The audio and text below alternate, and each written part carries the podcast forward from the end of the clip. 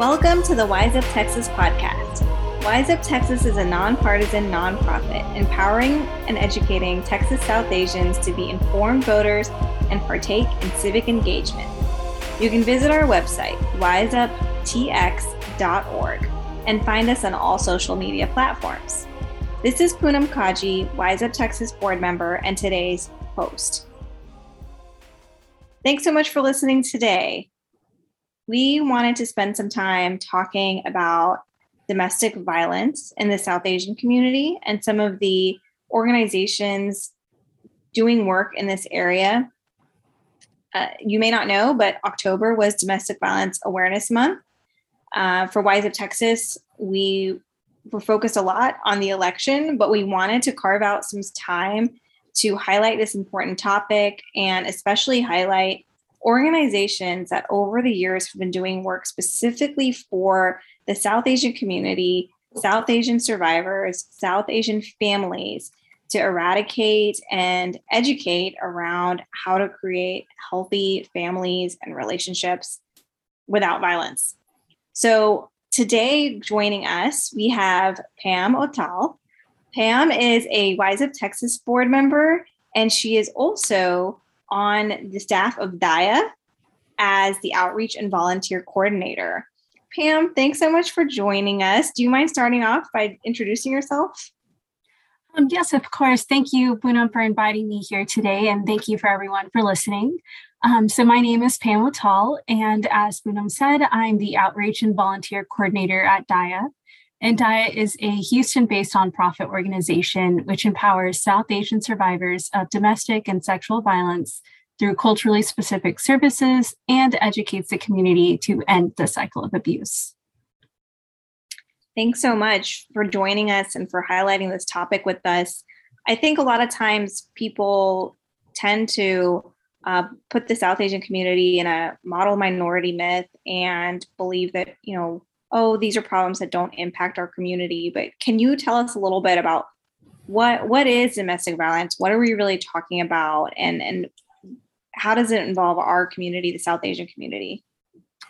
Right. So, domestic violence, also known as intimate partner violence, is a pattern of abusive behavior in any relationship that is used by one partner to gain or maintain power and control over another person. And this is done through fear and intimidation, and often includes the threat or use of violence. And domestic violence does not discriminate anyone of any race, age, sexual orientation, religion, or gender can be the victim or perpetrator. And that does include the South Asian community. Um, so we believe that des- domestic violence has a cultural factor, and there are many forms of abuse that are very quite specific to the South Asian community. For example, many of our clients um, immigration status comes up as a way for perpetrators to hold that power and control. And so, in many cases, our immigrant survivors are solely dependent on their abuser. They don't have the ability to work, they don't have a car, they're isolated from friends and family back home, and they have that constant threat of their abuser outing them to the authorities. And so, these occurrences are all part of that dynamics of an abusive relationship and immigration status and culture really adds this layer of complexity and nuance. And not to mention, domestic violence is also very heavily stigmatized in our culture and um, still very taboo for victims who try to speak up or access help. And so, therefore, at Daya, we've sort of made it our mission to provide culturally specific services that address a lot of these barriers and bridge that cultural divide.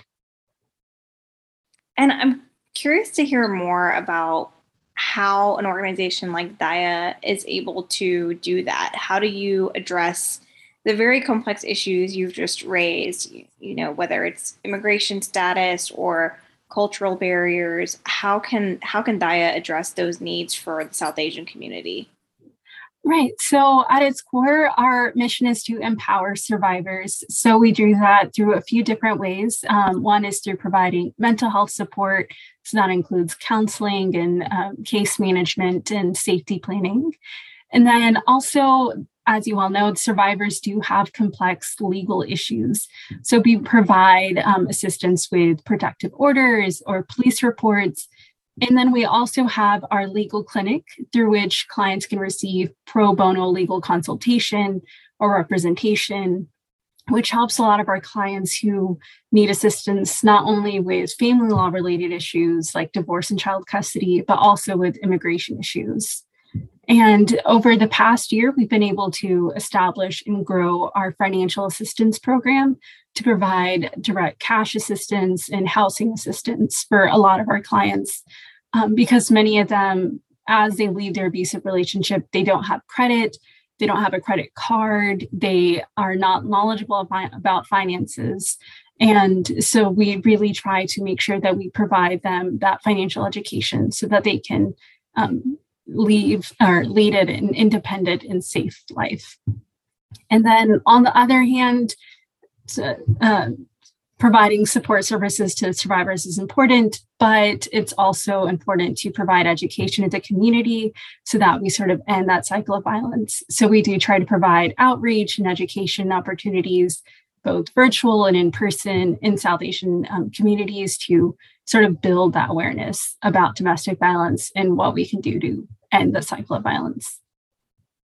Yeah, I think that's great. I've seen a lot of the material on social media that touches on identifying red flags and being able to notice when you are in a relationship that is um, not healthy, right? Just being able to recognize, hey, there's something happening in this relationship that is that power imbalance that can be the first signs of a potentially abusive relationship. And um, I've seen also Daya do those types of materials for teenagers, um, you know, just kind of addressing some of the realities that our South Asian youth might be facing as well. Um, I I do want to highlight some of the other organizations in Texas that do similar work. Um, I know it's really quite incredible that across Texas we have similar orgs. Do you mind highlighting some of those for us? Um, yeah, of course. Um, yeah, alongside Daya, there are a few other great organizations based in Texas that also offer similar survivor support services. Um, one being Chetna in the DFW area. We do partner with Chetna um, a few times. I think we've partnered with them a few times this year alone. And um, there's Awaz in San Antonio, and then also Asian Family Support Services of Austin. And um, I think many of these organizations, maybe all of them, they're also part of the SOAR network, which is a nationwide sort of collective of South Asian survivor support agencies. So through that um, sort of collective, we're able to collaborate and learn from each other, learn what we could do to help survivors in our area and survivors in the South Asian community. So definitely in this field, collaboration is key. Yeah, absolutely. That makes a lot of sense um, to be able to connect the resources that people need when they're in a situation like this and identify legal services, you know, people who can volunteer um, goods and um, help people furnish a new home if they're going to be able to move out. I, I know one of the things that people often ask is why don't abuser, um, why don't victims leave their abusers? You know, why why do we need organizations like this? Um, and, and why is it so difficult for people to exit a, a situation that's clearly unhealthy? Right. Now, that's a great question. And unfortunately, for many victims and survivors of abuse, leaving is not just a, an event, it's actually more of a process. And so, on average, it does usually take a person seven times before they're able to leave their abuse for good. And oftentimes, this sort of cycle of abuse normalizes the abuse that a person is encountering and, and entraps them, and it makes it harder for them to leave. And then, also, as I touched on um, earlier, a lot of survivors just don't have resources or help or access to resources for um, them to be able to leave and stay away. And then the um, another key facet is that survivors are at highest risk of injury or death at the time when they're fleeing or having fled. And also, it, it's important to keep in mind these cultural barriers that can prevent a person from leaving. Um, in, especially in South Asian community, the idea of divorce is still so heavily stigmatized, and societal expectations um, sort of end up shaming or preventing a person from leaving an abusive relationship.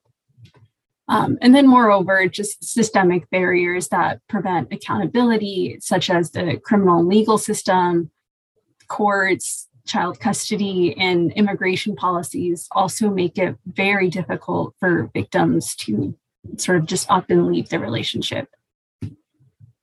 Yeah, I think that's really helpful context. Um, and, you know, there's a lot of resources on the Daya website. Um, Daya, along with the other organizations that Pam mentioned, have confidential hotlines so that you can, you know, call if you need help in this regard. And it's confidential. So for the people who are going to be putting themselves at risk by by raising this issue, um, it, they can know that you know this is confidential that my name isn't going to be out there um, which unfortunately is a concern in a, in a community where this can be stigmatized um, i really appreciate you highlighting that experience and how difficult it can be for people. I want to connect it a little bit with the mission of wise up texas which is getting people out to vote and engaged in their process. Um, there's you know always issues that impact women right now. One of the things that are uh, being very much discussed is the uh, texas abortion ban essentially which is sb 8 and um, just today we're recording this um, on monday november 1st and just today the supreme court was hearing some arguments um, about whether the texas law procedurally is um, lawful and sound or whether it creates an unfair loophole. So, without even talking about the constitutionality, that's what the Supreme Court is looking at. And, and we may get some interesting rulings um, this week to see what the future is of abortion in Texas. But, um, you know, I'm just, I, I want to hear more about Daya's uh, take on, on how voting matters, how political engagement matters when it comes to this topic. Right. Um, so legislation can either support or inhibit the healing journey for many survivors in our community. Um, as you mentioned, um, uh, Bill SB 8 has created a lot of new challenges for South Asian survivors in Texas, um, so also known as the Heartbeat Bill. Uh, this bill restricts reproductive justice by limiting the body autonomy for many survivors. And so this also limits the healing uh, journey that a lot of our survivors are on because it restricts the control that they have over their own body and choices. And so, through voting and civic participation, their community can advocate in the Texas legislature for greater funding for survivor support services and domestic violence education and prevention programs. And the, through this increased funding, we can ensure that survivors receive the support that they need to heal and live safely. And I want to make sure before we wrap up this, this has been very informative for our listeners and for me, just you know, hearing again about the important cause of Daya and and how important it is that we for, remember domestic violence survivors in our community and serve them the best that we can um, what can we be doing? How can we help this cause? Right. So, first and foremost, educating yourself and others on domestic violence is a sort of fundamental step towards preventing and ending that cycle of abuse. And uh, we have a lot of informative videos on our YouTube page at Daya Houston, where you can go and learn about how domestic violence occurs in our community and the ways that you can help support survivors, and another thing that we can do is also just talk openly about domestic violence. Uh, parents can talk to their children, or siblings can talk to their um, younger siblings about what healthy and unhealthy relationships are, and sort of keeping communications open with your teens as they navigate relationships. And then we can also talk openly about just domestic violence and not make it a taboo topic. And this can eventually make it easier for people who need to seek help. And, and also, a great and simple thing that you can do would be to donate um, or volunteer, um, which will directly benefit survivors. So essentially, we believe that it's really on all of us to work together to create a culture that protects and empowers survivors. Thank you, Pam. Thanks for sharing your message. And I hope some of our listeners walk away with some ideas and tools on how to make our community stronger and safer for domestic violence survivors and eradicate domestic violence altogether. Um, so thanks so much for taking the time. I know October was Domestic Violence Awareness Month, but we wanted to bring awareness to this issue right now. And every month is a good month to donate to this cause and to get behind this cause. So thanks so much for spending time with us. Yeah, thank you so much. Um, and yeah, if you or anyone you know is experiencing domestic violence, um, as Poonam mentioned, please call our confidential helpline 713 981 7645. Perfect. Thank you. That concludes our interview for today. Wise Up Texas is a nonpartisan and nonprofit organization, but we welcome interviews with candidates and political leaders who want to reach out to our South Asian followers. Wise Up Texas does not endorse any candidates or any political party. You can find a recording of this podcast on most platforms where podcasts are available, and select episodes will air on Radio Azad in DFW. Thank you for listening. Get educated, get wiser, and start giving a hoot with Wise Up Texas.